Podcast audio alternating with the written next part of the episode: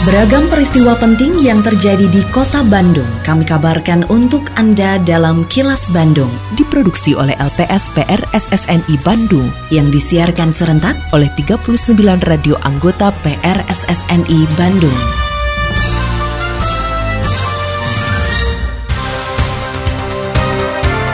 Sejumlah informasi aktual kami hadirkan untuk Anda dan inilah informasi utamanya.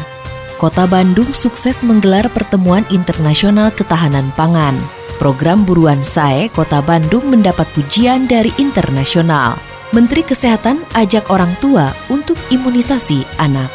Saya, Santika Sari Sumantri, inilah Kilas Bandung selengkapnya. Kota Bandung sukses menjadi tuan rumah pertemuan kota-kota peduli ketahanan pangan se-Asia Pasifik yang tergabung dalam organisasi Milan Urban Food Policy Pact atau MUFPP 3 hingga 4 Agustus 2022.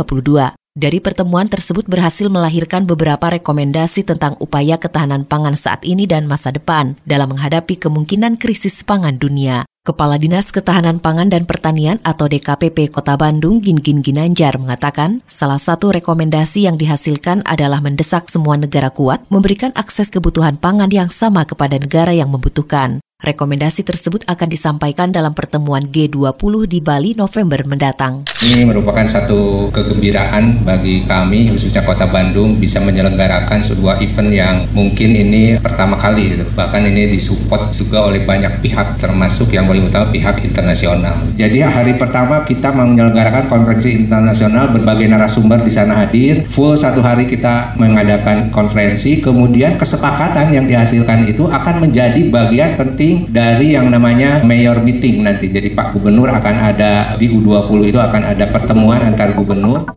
Program Buruan SAE yang merupakan program urban farming terintegrasi di Kota Bandung mendapat pujian dari dunia internasional, khususnya organisasi Milan Food Policy Pact atau MUFPP. Saat hadir di acara pertemuan kota-kota peduli ketahanan pangan se-Asia Pasifik di Bandung, Sekretaris MUFPP Filippo Gavazeni mengatakan dengan buruan SAE, Kota Bandung telah membuktikan mampu membuat kepedulian yang menjadi gerakan sosial untuk memenuhi kebutuhan pangannya sendiri, sehingga tercipta ketahanan pangan bagi kota seperti Bandung. Menurut Filippo, hal itu perlu dicontoh kota-kota lain di Indonesia maupun dunia. We have been the pleasure to visit Buruan SAE that is very well known around the world as because Bandung is at the forefront in the issue of urban food production with the practice Buruan SAE, and we have seen also with the other international delegates how the city of Bandung has been able to create a social movement that is committed to farm in cities for healthier and more sustainable food.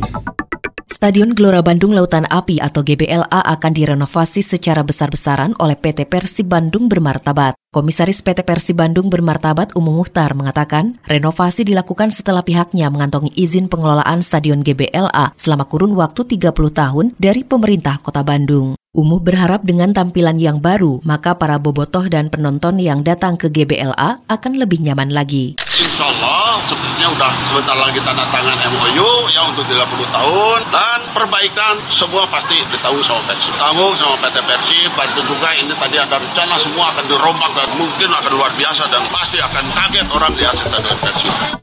Kepala Pusat Pengelolaan Pendapatan Daerah atau P3D Wilayah Kota Bandung 3, Soekarno-Hatta Bandung, Ida Hamidah, mengaku optimis target peroleh pajak kendaraan bermotor yang ditentukan oleh pemerintah Provinsi Jawa Barat bakal tercapai. Menurutnya rasa optimis tersebut mencuat ke permukaan melihat antusiasme masyarakat atau wajib pajak memanfaatkan program pemutihan pajak yang dilakukan oleh Bapenda Jabar. Ida menambahkan dari target yang ditetapkan oleh Pemprov Jabar sebesar 900 miliar rupiah, saat ini perolehan pajak tersebut sudah lebih dari 30%. Cukup lumayan, target Soekarno-Hatta kita hampir 900 miliaran untuk targetnya, sudah hampir 30%-an dan alhamdulillah masyarakat antusias untuk memanfaatkan program ini. Bismillahirrahmanirrahim. Assalamualaikum warahmatullahi wabarakatuh. Sampurasun, saya Arief Saipudin, Kepala Dinas Kebudayaan dan Pariwisata Kota Bandung, menginformasikan kepada mitra pariwisata di Kota Bandung bahwa berdasarkan Peraturan Wali Kota Bandung Nomor 88 Tahun 2022 tentang pemberlakuan pembatasan kegiatan masyarakat level 1 Coronavirus Disease 2019 di Kota Bandung, Untuk bioskop, wajib menggunakan aplikasi Peduli Lindungi untuk melakukan screening terhadap semua pengunjung dan pegawai. Kapasitas pengunjung paling banyak 100%. Pengunjung dengan usia di bawah 12 tahun diperbolehkan masuk dengan didampingi orang tua dan menunjukkan bukti vaksinasi pertama khusus bagi anak usia 6-12 tahun. Pengunjung dengan usia di atas 18 tahun wajib sudah melakukan vaksinasi booster.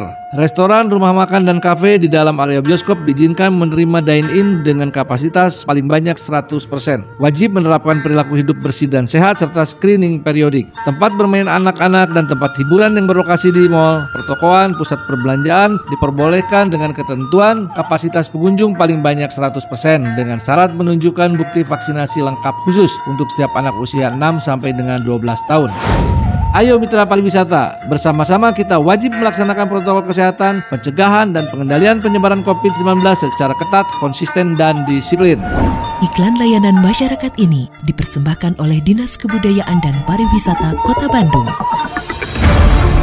Kini, audio podcast siaran Kilas Bandung dan berbagai informasi menarik lainnya bisa Anda akses di laman kilasbandungnews.com.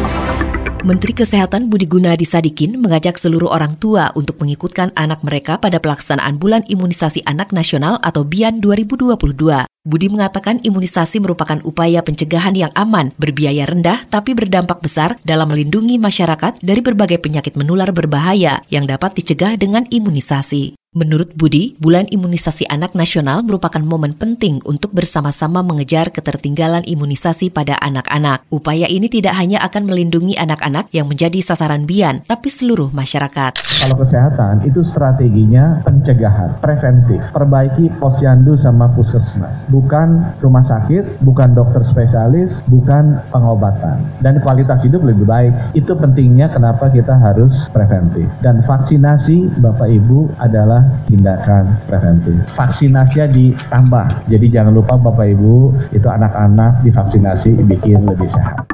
Pelaksanaan Bulan Imunisasi Anak Nasional atau BIAN 2022 di Jawa Barat mendapat perhatian dari UNICEF atau organisasi PBB yang mengurusi anak-anak. Konsultan Imunisasi UNICEF Wilayah Jawa, Rusipah, memaparkan ada dua tujuan yang perlu dan harus dilakukan dalam BIAN 2022, yaitu untuk menuju eliminasi campak rubella, serta melengkapi pemberian imunisasi dasar bagi anak-anak. Rusipah mengatakan setiap anak yang berusia 9 sampai 59 bulan harus diberikan satu dosis tambahan campak rubella, yang disebut dengan imunisasi tambahan. Sekarang ini di bulan Agustus ini, tanpa melihat apakah 9 bulan, 18 bulan dia sudah diberikan atau belum, diimunisasi di mana, kita tidak melihat itu. Jadi setiap anak yang usianya masuk kategori usia 9 bulan sampai 59 bulan harus diberikan satu dosis tambahan campak rubella. Jadi namanya tambahan. Kemudian yang kedua adalah imunisasi kejar. Imunisasi kejar tujuannya untuk menutup yang bolong-bolong tadi itu.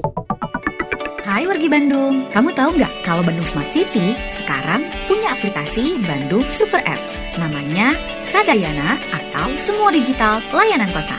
Nah, ada menu apa aja sih di Bandung Sadayana?